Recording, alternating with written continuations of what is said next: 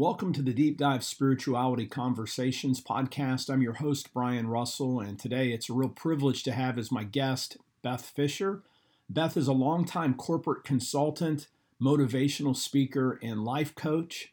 She has really powerful lessons that she's drawn off her own life as well as off the all the different persons that she served over the years. She's a cancer survivor. She's a marathoner.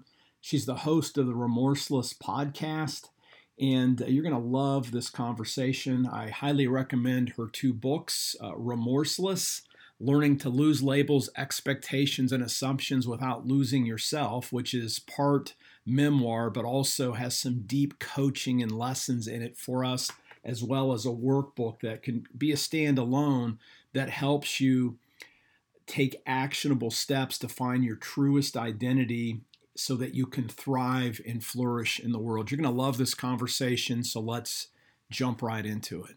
Hey, Beth, welcome to my podcast. Hey, Brian, thank you. I'm happy to be here. I'm super excited to see you again. Yeah, it's really, really good to hang out. Well, thank you. And you want to talk about your kind of memoir coaching book, uh, Remorseless Learning to Lose Labels, Expectations, and Assumptions Without Losing Yourself. Fantastic book. And so, if and this is the having read your book this is almost this might just be the only question i ask you but when you when you kind of look back over your your spiritual journey that you've had uh, what would you say if you're just going to nail lay, lay out a brief outline what, what would the what would be the key moments if you're just going to pick a handful that really shaped you so that today here you are we're speaking together you're now a coach consultant and you're an author uh, so what, what would you say were the key moments in your journey that's led you to today?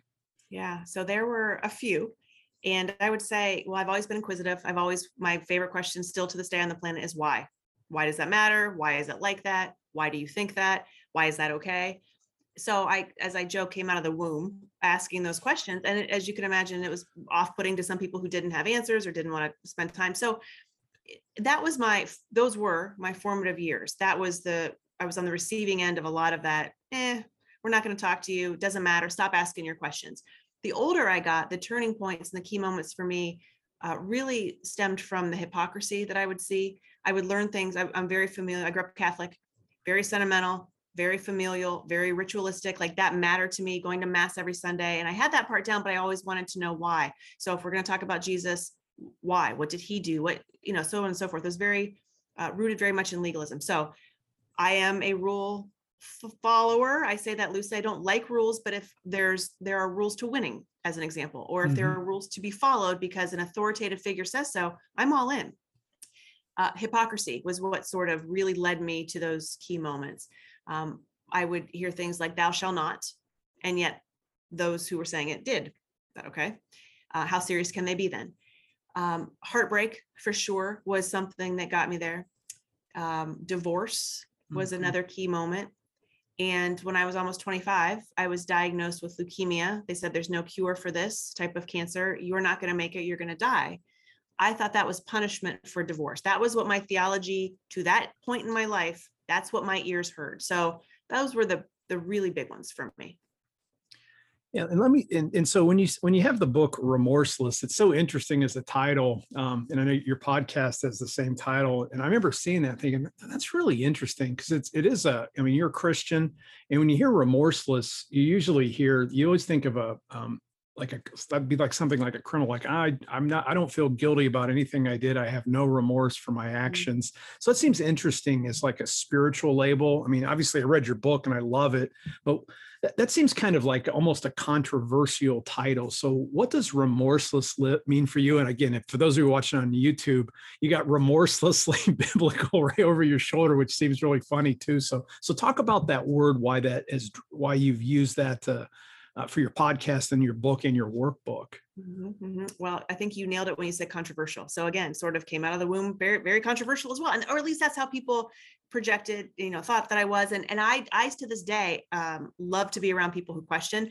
I don't view people with different thoughts and ideas and upbringings and experiences as controversial. I view those folks as interesting. Tell me more. Tell me what I don't know. So. Mm-hmm. As I was writing the book, I didn't really have a title for it and it just sort of unveiled itself because for me, it is all steeped in guilt.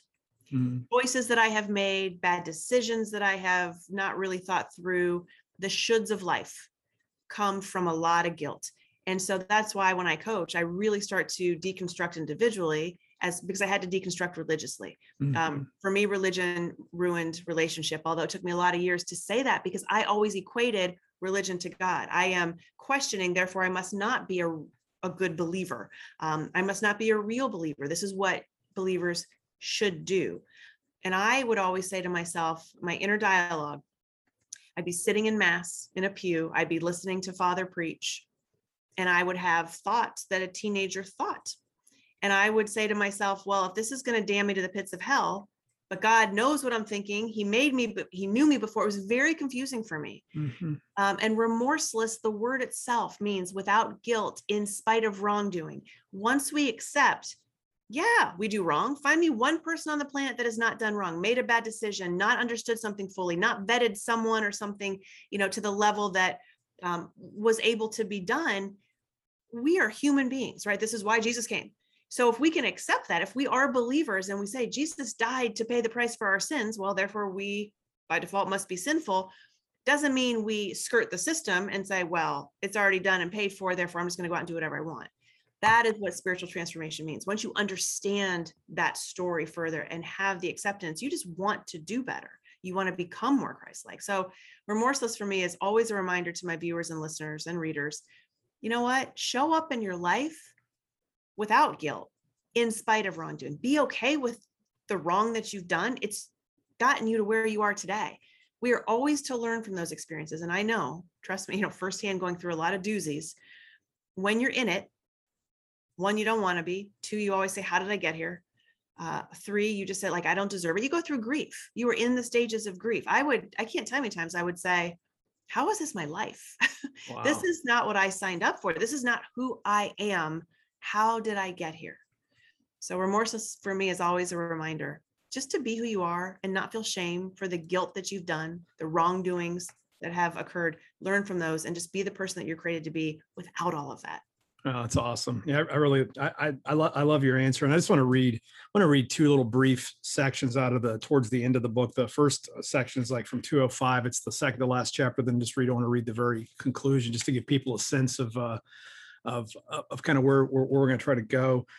you wrote just picking up what you just said for all the times i stayed trapped in guilt for all the times i hid the honesty of who i am for all the times i said i'm not a very good christian i now finally understand there is nothing more for us to do other than show up as our authentic messy selves and have a real relationship with god doing so will bring about the most profound sense of freedom you can imagine you'll no longer walk into a room and wonder if you should be there you will no longer wonder what others are whispering about you. You will no longer feel the need to conform to beliefs about yourself that are untrue.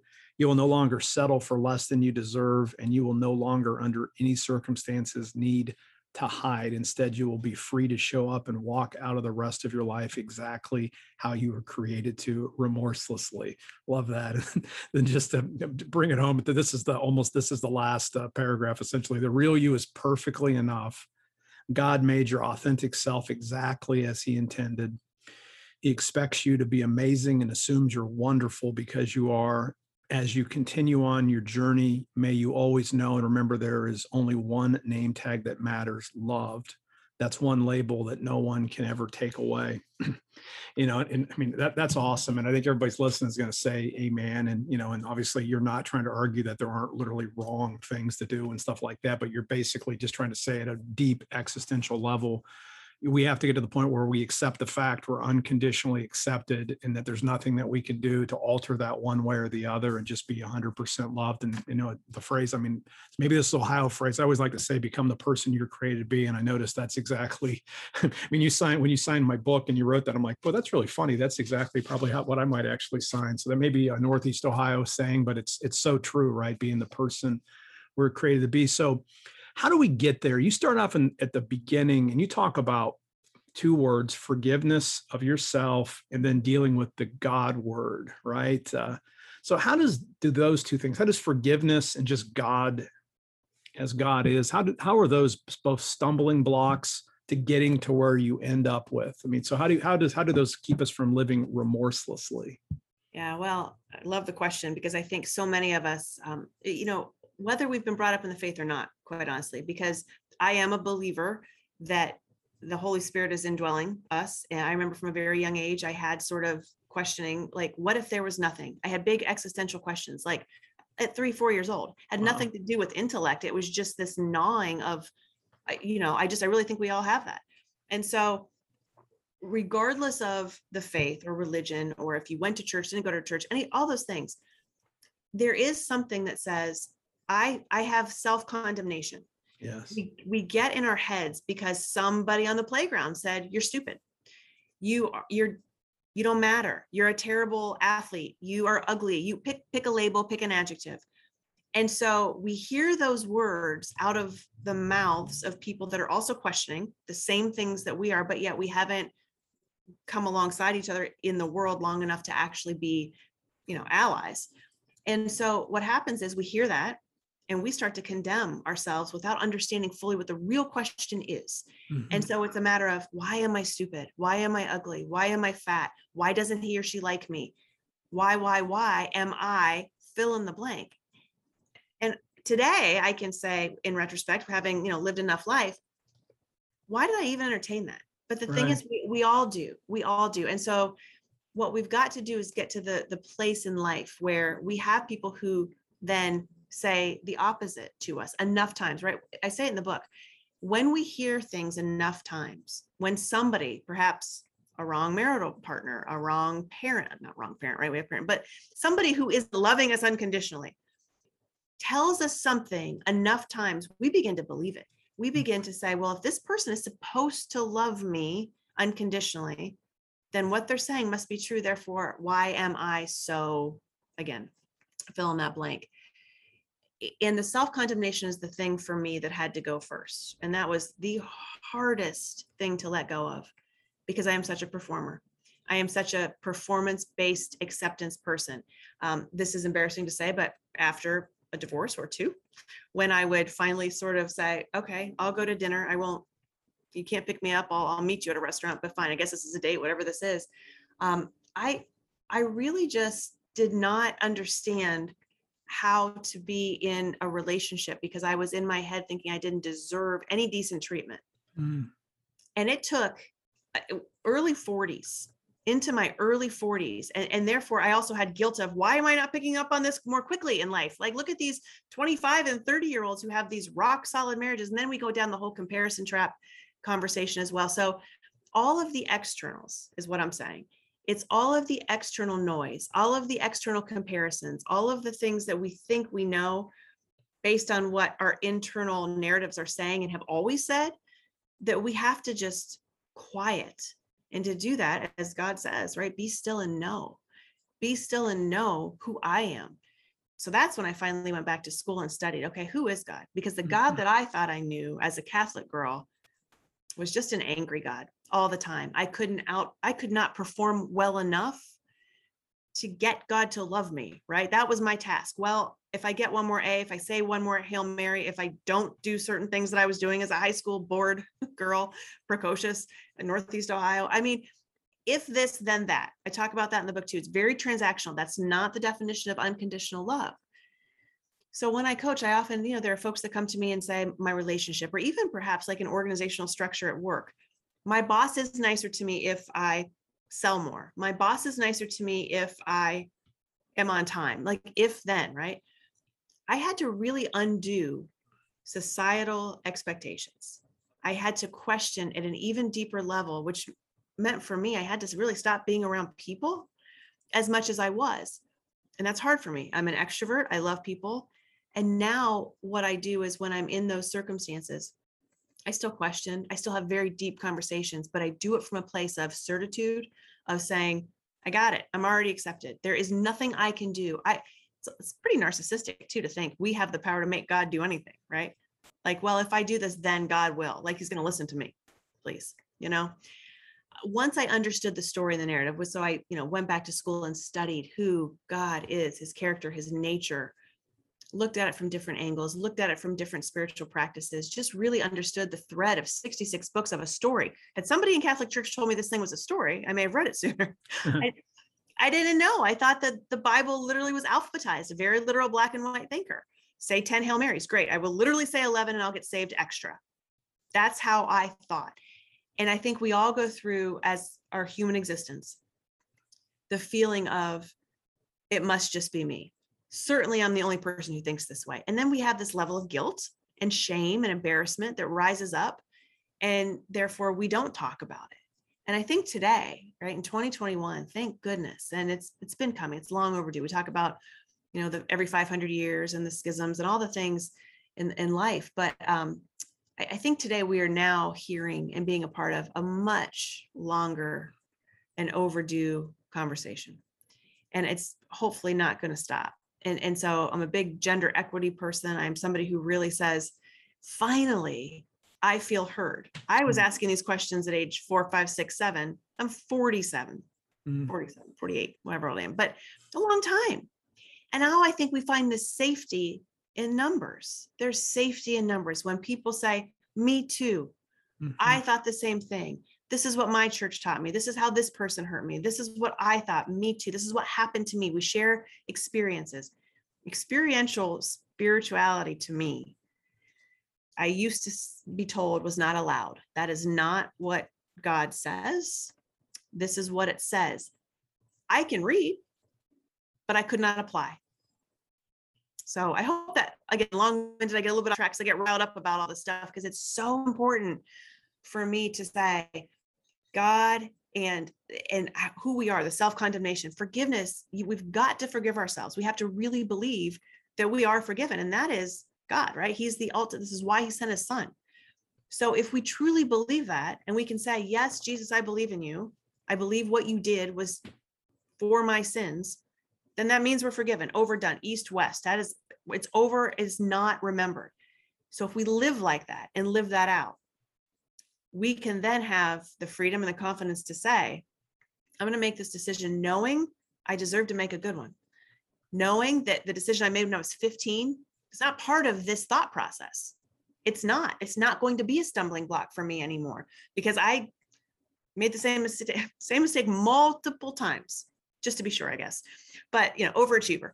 Um, but the thing is, it's like when we do that, we have to say, my mantra now, my narrative is no, don't go back there. That is not a part of this conversation. That is not a part of this conversation, this decision, because that is not who you are today. It's a part of your story. It's informed your character today. But you've always been this person. Now you are authentically showing up and leaning into that. And when that happens, it's just freeing because you don't owe anybody an apology anymore. Not a church, not a parent, not a former spouse, a present spouse. You just don't owe anybody an apology for being who you are. That's the most freeing gift we can give ourselves because that is exactly what Jesus gave to us. That's that's uh, that's so that's so powerful. So as as a coach, and again, when you read your book, you just have, um, I mean, you're so transparent, and you you know you share your positive things and your negative things. It's all there. So it's it's really it's really remarkable. So you've had, you've had a chance to process the past, and now it's a, a narrative that you know ends up with like those paragraphs that I read. how do you how do you help people that have had difficult circumstances, whether it's a, a divorce, whether it's uh, you know feeling guilty because they had sex with somebody and then married them and they get stuck in a bad relationship, or they were just, or maybe they had a period where they were promiscuous. I mean, or it could be uh, feel guilty because they stole something, whatever. So how do you help people go back and see? Because you you uh, you know you pretty much lay your whole life out, and then what you just said though is that that's not part of today's conversation, but you've put it away in some way. So, how do you help people to essentially come to grips with their past, no matter how good it was or even how troubling it was, in a way that gives them empowering resources to live today and into a, a new future that's hopefully a 2.0 or a 3.0 version? Yeah, yeah. Well, part of it is when I went and got a certification in coaching, it substantiated for me that the way that I go about things just by default is an actual way to coach, which is powerful questioning. Mm-hmm. Really um, helping people answer difficult questions. I was always the girl. This is why I love Barbara Brown Taylor right on her Mm. website. It's like I'm the person that says things that other people won't or I shouldn't or whatever. Um, I'm always the person that asks questions that perhaps other people, including the coachee, is thinking, but they're afraid to ask because they don't want to answer.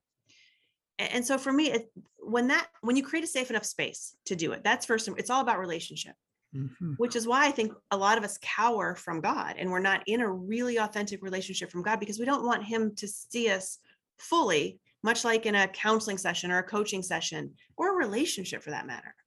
We don't want the person to see us fully. And yet we know God does. We can't hide, we can't outrun this. So I just sit with people long enough to say, what rendered you stuck? What was the first thing that you remember as a child where you felt shame. It's almost like that Eden experience. Now we can talk about whether the Garden of Eden was metaphorical or etc. But it's the experience where somebody feels something for the first time that's a new thought of I I'm not good. Yeah. And they didn't really do anything wrong. But that feeling envelops them. So I say, take me back there. Let's start there. And it's not so much like a counseling session because trust me, I'm the first person I'll tell you I ran from counselors forever. I'm like, I'm not sitting on a couch and paying you $120 an hour to hear stuff I already know. Thank you. I already lived it. Um, okay, I've, I've changed, right? Spiritual transformation and growth happens over here too. So I can't be that hypocrite who's coaching people not doing it. I do that. I, I say it in jest because humor has gotten me through a lot of things in life Yeah, it's good. and i and i do think that there's an element that if god created us and there are many many funny people in the world okay well then therefore humor is holy as long as we're wielding humor in in a way that is uplifting and encouraging just like words right blessings and curses i can use my words to tear somebody down which i used to do as a self-defense mechanism or i can wield them to lift others up so in a coaching situation when it's a safe enough space where people can say this is who I am. I'm quirky. I'm stoic. I'm funny. Whatever those things are. And there's no judgment on the other side. Great. God made you too. I love this about you because now you are okay with who you are. So I just really walk people through a lot of deep questions that help them get to the point, sort of the baseline undergirding of, wow, maybe this is why I'm showing up every day like I am, why I'm faking it, why I'm pretending, why I'm not doing the thing that I know I really w- am called to do that brings me joy, that lights me up. It's just an acceptance and an awareness, not in that order. An awareness and then an acceptance. And within the acceptance, that phase, it comes um, with a lot of sort of ownership.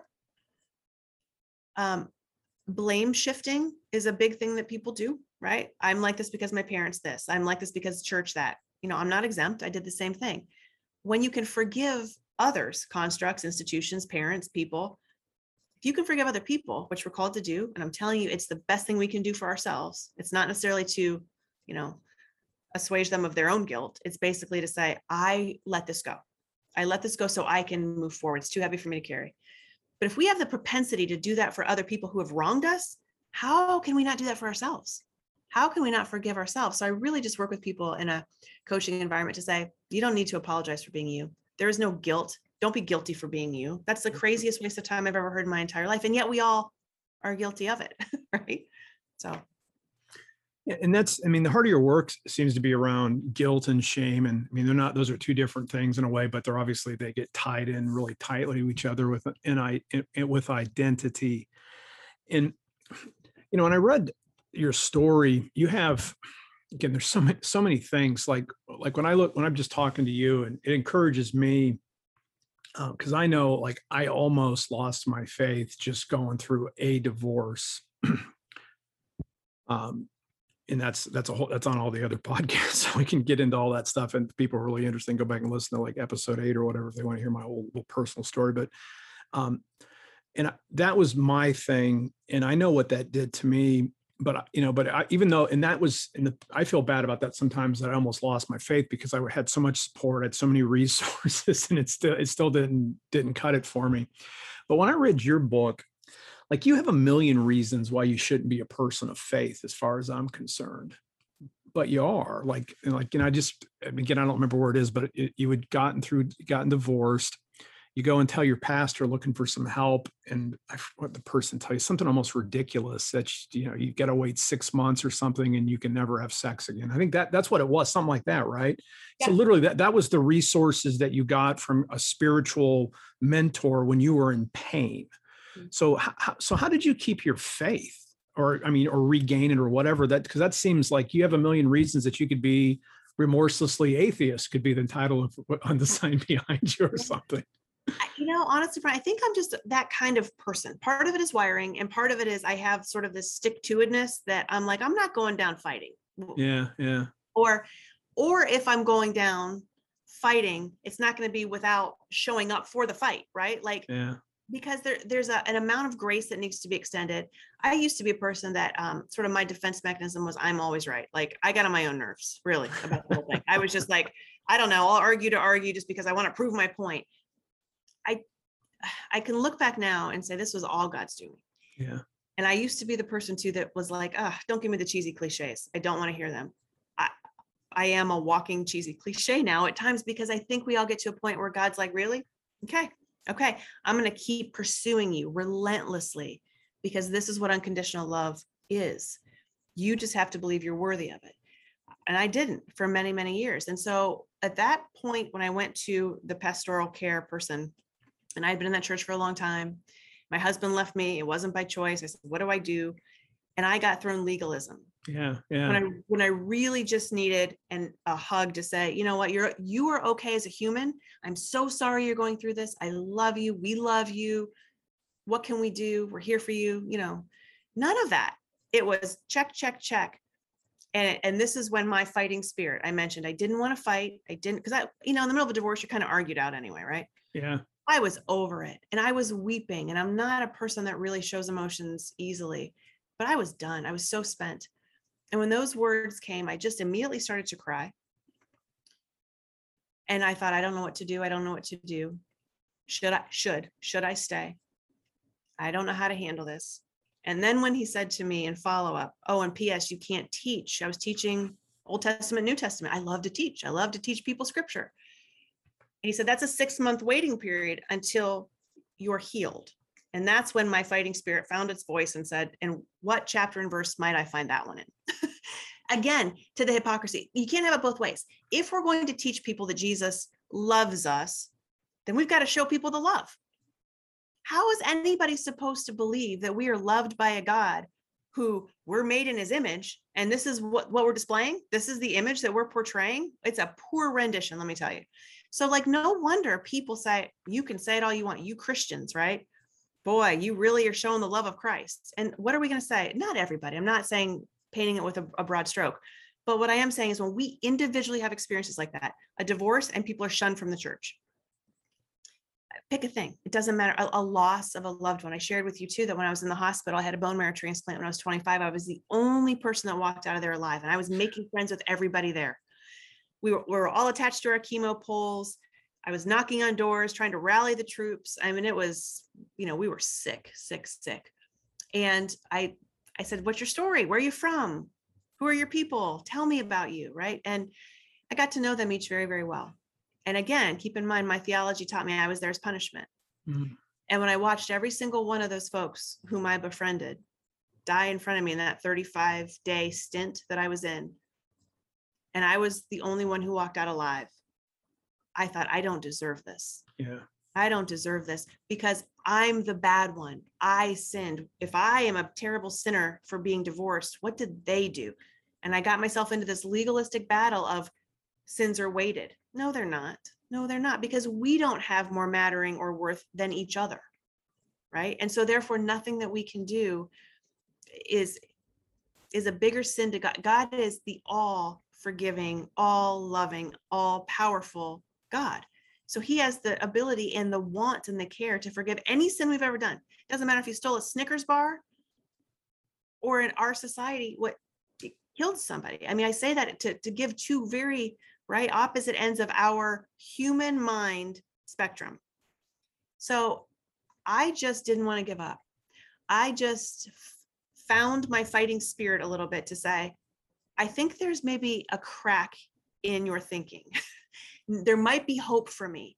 if if that was a clear violation of my black and white thinking, like you can't do this, you're terrible, this is how Jesus is going to see you, and P.S. you can't teach. When he said those words, I found my voice and I thought, this is maybe a loophole to say that maybe this other stuff isn't exactly right either. That's what did it for me. If what you're going to say to me, I know is not in the Bible, then maybe your interpretation of what you're telling me over here isn't exactly right either. So let's explore that a little further before I just call myself a terrible, no good sinner loser and God hates me. It's wrong. It's the wrong thing to do for ourselves. And so I just am a constant encourager of people to say, I know right now in this midst of a life transition, of a loss, of a decision, of something that happened to you that you had no ownership in, no agency, no say so, this too will pass. It's so hard in the moment to believe it because we think we deserve it. We think we're worthless. We'll never get through this. We'll never overcome. There's so many stories out there of people who have gone through so much in life and and still are the most peaceful believers in Christ you'll ever meet. And, and that's just we see all the stories. Look at Stephen, right? Pick people in the New Testament. We can just go through and and see those examples of every single thing that we go through. None of it's new. We might have new technology, but the human existence of our choices or bad choices. I mean, King David, as an example, one of my favorite dudes in the Old Testament. I'm like, this guy had everything, right? He was like ruling the the whole Mediterranean, all the wealth, all the women, all the stuff, and he was still fairly miserable inside because of choices that he had made in his past. He was still haunted by those choices.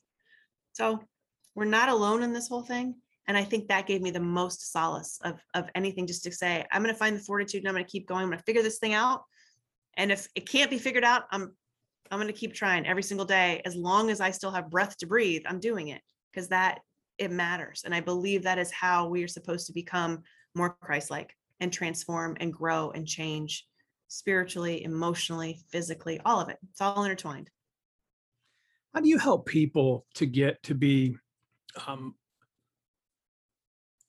radically honest with themselves because again when i read your book and it's like i'm i'm considered fairly transparent but i was just i was like wow um, you know i'd love to be able to write a book like remorseless at some point. That'd probably be my autobiography i guess or whatever but how do you help people to open up to the truth because i mean i think one of the key principles of coaching is you know progress depends on telling yourself the truth at some level and you certainly have done that but how, how, do you actually help maybe a client who maybe thinks they're cracked open but haven't gone all the way i mean what what are some ways to help a person to just deal with the givens mm-hmm, mm-hmm.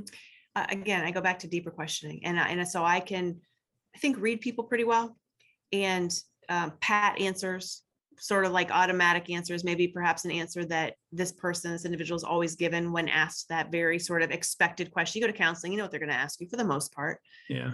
And you just much of it is time. You know it's certainly not like hey we're going to solve this in 45 minutes. Right. But it is okay i hear you i see you i value what you're saying. Now let's see if you can see you you can hear you and you can value yourself and when those things align it's it's really a, a great process and just progress for me to see unfold because it's helping people understand they're worth it. Mm-hmm. they're worth tearing down that wall and they're worth saying this is who i am on the other side. And you don't have to like it. You just have to treat me with respect and compassion and dignity. And and that's enough. And so it's really just kind of sharing that space and saying I, I do see you. I hear you. Let's talk about whether you see you and hear you how has that been a shift for you? Just as something really interesting. Um, like I, have always thought, and you mentioned Barbara um, Taylor, Taylor Brown or Brown Taylor, I forget what her name is, but um, um, that you know sh- that she'll say stuff that other people won't say. And I've always thought, you know, one of my favorite coaches, and this isn't a Christian coach, but it's Rich Litvin, and he always just says, um, a coach isn't your friend. A coach likes you and may even love you and it's going to hold space for you. But if you're going to have a coach you have to be willing for them to say stuff to you that nobody else would ever have the guts to say. Yeah. Right. And so, how have you learned? Because I think this is interesting, just knowing your story. If you were always worried about what other people thought about you, it, it's a complete 180 degree shift to actually be able to be courageously, remorselessly honest with the person that you're talking to. Like you might say something like, if you're coaching me, just really just call me out on my BS. And that's what I would hire you to do basically. But how hard is that for you? Or do you have any problem with that anymore? Do you still like, I hope the client likes me. So I'm not going to say this thing or. Oh, I see. No, yeah, because yeah. I, I, no, um, no, I have zero problem. zero problem. I do not hesitate. Um, and, and what's interesting is I never did either when I was able to couch it as an example i was in corporate sales for 25 years. Mm-hmm. so i had this sort of uh, ability to go into a room and i because i don't see people differently right? There's there's a lot of egos in boardrooms there there's a lot of hierarchical structure and i just thought whatever i your person. I, and not disrespectful but in a way like that wasn't a wow factor for me. That was a let's have a decent compassionate dignified conversation and yeah. let's just be honest and transparent so I would definitely call people out in a business environment because I was able to do it in a way that I sort of had uh, industry knowledge, right? Sort of expertise in this area. So I did not at all feel like there was a situation where I wasn't able to be respected with the word. Now, whether or not they took it, that's on them. I got to the point where I was like, okay, I can share this with them. I can be blunt. They can say, well, we don't need your product and service. Be like, I think you do. And here's why how can you say that when you're losing money? How can you say that when the roi of this is you know three months? Whatever those situations were and, and facts back that up. I can do that now in a very loving way because i do have i like to think the same sort of uh, expertise because it's experiential for me. Again i would as an example i don't go to a marriage counselor um, with somebody who's never been married. I don't go to a marriage counselor with somebody who's my daughter's age who's 24 i'm like really? Please please tell me how to live life.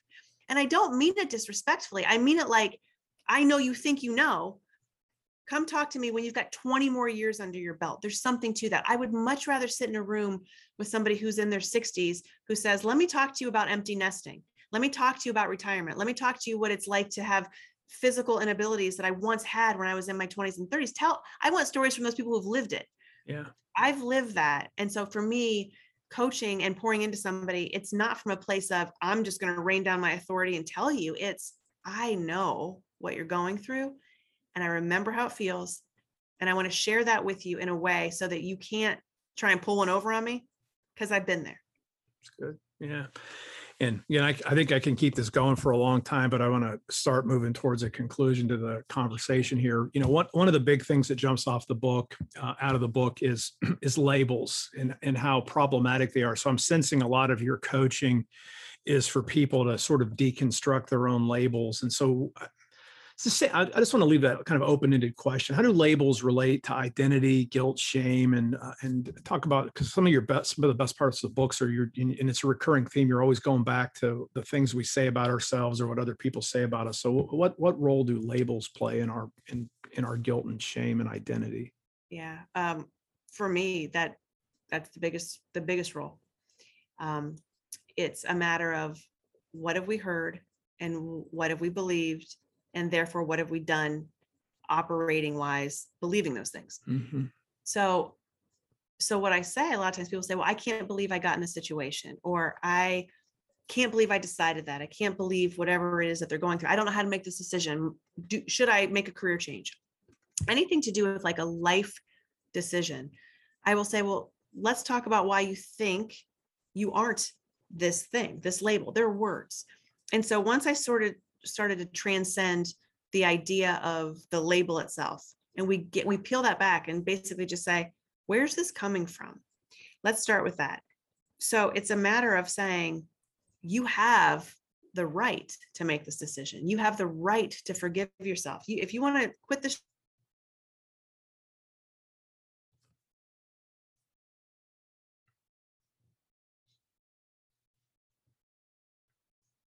It's always asking that why.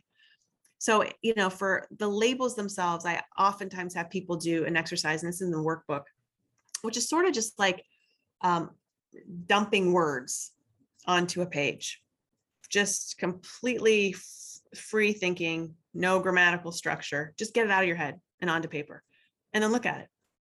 What are, what are the own what are your own words that are recurring that you say that you believe about yourself?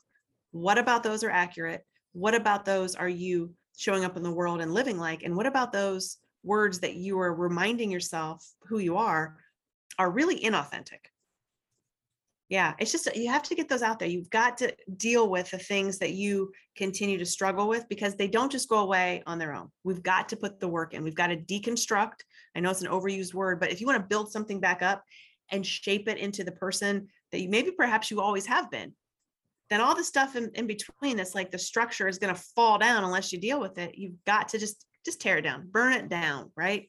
Burn it down, build it back up and start with a lot of the things from the structural standpoint that have always been, but you've heard so many labels that you've hidden those things. Good, it's good. So you're not necessarily like do you do you encourage people to have a metaphor for themselves or like if you got stuck on a label like you know like one of the labels i used to use and i took it as a comment for a long time was a workhorse. Oh. and you know that was great got me pretty much everything that i have. But it gets really old after you know by the time you're mid 40s or let alone 52 and so I've, just i've decided i'm you know like i'm like okay i'm not a workhorse um I, I what i want to be now like i'm not the guy that'll run through a brick wall even though that's how i used to see myself i'm i want to be a ninja who uses minimum effective amounts of energy to be completely lethal. That's so that's kind of how I shifted the thinking, or I even thought used to call myself a donkey, I mean a workhorse kind of a thing. And I thought I heard somebody talking about a donkey and that donkeys actually just don't do anything. They just stand around all day and eat grass. And and, and so I, I think about that now. So I just kind of play played around with it. I mean, again, I'm not asking necessarily to coach me right now, but is is that would you push me farther than like reinterpreting labels that don't serve me? Or do you actually try to get people to basically jettison them? Or i mean so what, what what's the end game with labels? Yeah both to rewire essentially right? To, to again sort of uh, reconstruct reconfigure um, but absolutely especially it sounds like you're a person that used a lot of your own inner dialogue right? To to perform to yeah. show up to do yeah, certain things they, it both helped me and didn't help me at the same time right that's right so if they're no longer serving you I mean, you know, I've got clothes in my closet from the circa 1980s. Those are no longer serving me. I'm like, those they will serve something else, a different purpose. So we've got to repurpose because if we are saying that we are growing and being shaped into the people that God created us to be, great. But if we're moving forward in that capacity, then why are we still stuck back here? Right? With the same old mantras, the same old inner dialogue, and the same old self-talk. That's no longer serving us a purpose. It's not, it's not on the same trajectory as our growth, our spiritual growth. So I do help people. And I do have my own mantra. You know, I think you know too, I'm a marathoner. If I don't have a mantra in my head, it's hard to get through. You've got to have a lot of positive self-talk. And it's amazing when you replace the negative with the positive. Again, I know it sounds cliche and like, yeah, okay, whatever. But try it. I mean, for all the people that are sort of like the naysayers, and I used to be one, but I wasn't doing it. And when I started doing, I'm like, well, maybe there's something to this. no, true. that's right. I'm a I'm a firm believer. I mean, I've used affirmations or, or mantras, however you want to talk about them, to basically reframe my my own brain to make sure that I can really live into who I need to be to remind myself of who I truly am. And I, I probably said this on I might have said this on the podcast when you interviewed me on your show, but you know I love that even that line, God help me believe the truth about myself, no matter how beautiful it is, as a freeing thing. I mean, obviously, and then you can lay things out. So I use phrases like I am an ambassador of abundance to every single person that I meet each day. Um, um, you know i'm a, a loving parent. Um, i love my wife. She loves me. We enjoy harmony support and beautiful days as we walk into a wonderful future together. I, I, just roll through this stuff every day when i'm exercising and i do advocate that. So you do the same sort of stuff in your work as you're trying to essentially reframe or, or, or actually like we're old enough back in the 80s we popped the old cassette tape in record some songs but we only had one tape and so then you're like oh i like this other song better so you tape over top the old thing right? You got it. That's the, the best analogy. It's a beautiful analogy. Yeah it's true. It's like great this song was great when i was dating this person. He may have liked angel by aerosmith. I no longer like it And so we'll put a good, we'll put a new, a new song in there. That's really good. Right. Yeah, I, I, can just keep picking your brain, but let me just ask you a couple of other last questions. And this will be a little bit quicker and we'll kind of wrap up. And thank you so much for the time here today, Beth. Um, what would you say is next for you? Um, is there another book? I mean, what's your ideal outcome? Is there something that like a book you're afraid to write? I mean, I can't imagine being more like this is pretty hardcore. So I can't imagine there's something you're really afraid to write, but maybe there is. So what, what would you say? What's next for you? Well, I actually do have um, a manuscript in front of a, uh, an agent right now. Oh, so oh, cool. yeah, well, almost completed, but um, definitely a proposal. So we're working through some of those stuck places. You know, writing a book is a long haul. Um, I was ill prepared the first time I wrote. I had no idea what I was getting myself into. I thought, wow. But at the end of it, you know, there's just this sense of relief. Um, so it takes a lot of time to get there. But I do have one that I'm hoping comes to fruition, and it's all about guilt. It's about showing up without guilt. Um, and I actually we have a lot of running stories in there. There's a lot Mm. of for me life analogies about crossing finish lines and so on, and you know consistency over the long game. But it's unraveling guilt throughout that whole process. And so, um, yeah, I'm looking forward to seeing how that comes to fruition, what that turns out like, because it's what I think is close right now may not at all be what you know a publisher and agent thinks is close. So there's that. And you're right. I'm afraid is the wrong word, but I am hesitant, I will say, um, to really go and use some of the language that perhaps, you know, comes to mind first. Let's say that, right? So there is something to, I love prose and I love really weaving a good story, but sometimes I have very off color humor. So to answer your question, what am I afraid of writing? Probably that. Um, but to me, I, I have to wrestle with that a bit because I do have both sides. You know, I'm the girl I think I've shared with you who will tell everybody, I don't think you're going to hell for saying the word hell. I think that if you edify, I think if you lift others up, I think if you use your words to encourage, that you know, once in a while, some off-color humor is not gonna not gonna be the end of the world. It's good. It's good. And, and what does a typical day look like for you in terms of kind of formational or formative practices that allow you that really that would fuel you to thrive and flourish as you do your work for the Lord?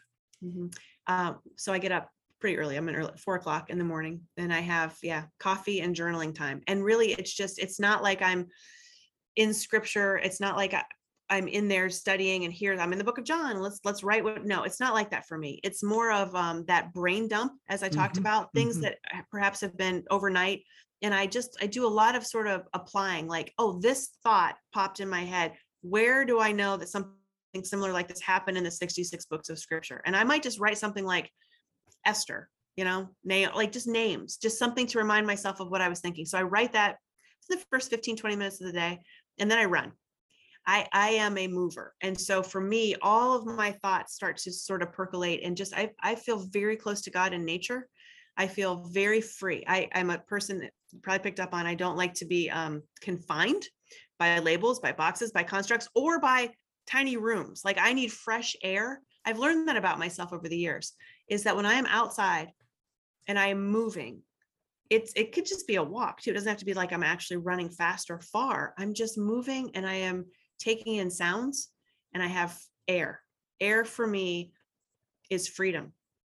And I just breathe and I sometimes just pray, sometimes out Mhm. loud, sometimes in my head, sometimes I'll chant like just certain mantras over just thank you, thank you, thank you. Very simple. I, I've learned that it's it's all authentic it's and there is no way that you're supposed to be in relationship with god other than to show up and have a real relationship So good. Yeah people used to get me off the track with that a lot. They used to say you're supposed to pray to god like this and really mean it. I'm like but it's friday i'm tired. What if i don't mean it as much on friday if i did on monday? Does he love me less right? That's where my brain went. So now i don't make any any sort of apologies for it. I'm just like hey god thank you. Thank you jesus for all you've done. Thanks for the day. Please be with me. Please help me to be a beacon of light. Please help people who are suffering and struggling. And i honestly think that that is enough It's good. Well, remorseless. I like it. Uh, one, of- one of my favorite phrases about like in marriage and relationships, but I think it was just what you just described spiritual, spiritual formations like that. It's like um, I heard somebody once say, um, I don't want to work on a relationship. I just want a relationship that works. And, Yeah. and I think there's something really freeing about that. And we make things too complicated with God sometimes that we, it's like, uh, no, it's like you're already accepted. Just um, be in relationships. So I just loved how you said that. What would be, and again, you got a whole wall of books behind you. I think Yeah. that's really cool. You look like a professor. It's awesome. And uh, um, and so if you were just going to pick a couple books outside of the Bible itself that have really helped you spiritually, um, and again, these don't have to be Christian books, but you know maybe they are. Um, what would be the two or three books that really have helped you spiritually? boy yeah i do do have a book problem um so uh, when i started down this journey of deconstruction i'll tell you the one that really made me think very deeply is i don't have enough faith to be an atheist funny. I, I loved that book. Um, I also I mentioned Barbara Brown Taylor, uh, Holy Envy, uh, Finding God in the Faith of Others. For me, it's about going outside of Christianity and saying, how do other people view God? Yeah. Because that helps me then reframe the only way I've ever known God. And this is the craziest thing I'll never forget when I was sitting in one of my first um, graduate study programs. I don't know if it was a marriage and family counseling, which was ironic, but I think it was Old Testament perhaps. But somebody said, What does Jesus look like? Just visually. And he was putting up pictures of, you know, an African American Jesus or somebody from the Middle East. And uh, this is how sometimes I, naive, just sheltered, I went, Well, of course. Right. But that's not how my brain had been shown all those years. So now, when I really want to just be close and understand humanity, and understand how to help others and understand who God is, how he transcends himself, labels, I go right to finding God in, in other other faith systems. And also I really love Father Richard Rohr a lot. The wisdom pattern was a big one for me. Um, yeah, so those are those are a few of my all-time faves. That's really good. And then, you know, obviously, I mean, my, I, I don't know how many Richard Rohr books I read when I was doing the centering prayer book, and it's obviously it's very, got a lot of wisdom there. So that's yeah. good. Yeah. Um, I guess last question, um, where can folks find you? What would be the best place to connect with you online? Talk a little bit about your podcast and talk about your coaching. Please. Sure. Yeah. The easiest place where it's sort of like one-stop shopping is bethfisher.com. F-I-S-H-E-R. And you can, there are links there to uh, the show, which is Remorselessly Biblical, and that gets turned into the Remorseless podcast. But you can, again, get there from from bethfisher.com and all my social links are on there too, books, resources, um, links to speaking engagement. So yeah, that's where I am. Okay, well, well thank you. And I want to thank you, Beth, for uh, just being so kind to be on the podcast. Thank you for writing a really fantastic book, Remorseless Learning to Lose Labels, Expectations, and Assumptions Without Losing Yourself. Uh, this is a really powerful read that I that uh, would be worthy of anybody's bookshelf. And in the workbook, I've downloaded part of the workbook. It's just it's got a lot of great coaching questions and stuff in there too. So, just highly recommend your work. Thank you for doing that thank you for showing up so powerfully and hanging in there when maybe other people wouldn't have and and then coming on i mean and then just sharing your story so transparently. That's one of the transparently that's one of the things that's really refreshing about just speaking with you a couple different times is you don't always meet people that when you meet them you just kind of get a sense that okay this person is exactly what they appear to be and i think that's really cool and that's a real compliment to you so i'm grateful for the work that the lord's done for you and for yourself simply opening yourself up to, as you would say, becoming the person that God created you to be. Yeah, thank you very much. I appreciate all those kind words and I love hanging out with you. So it's very nice to just be a part of all this. So thank you oh. too.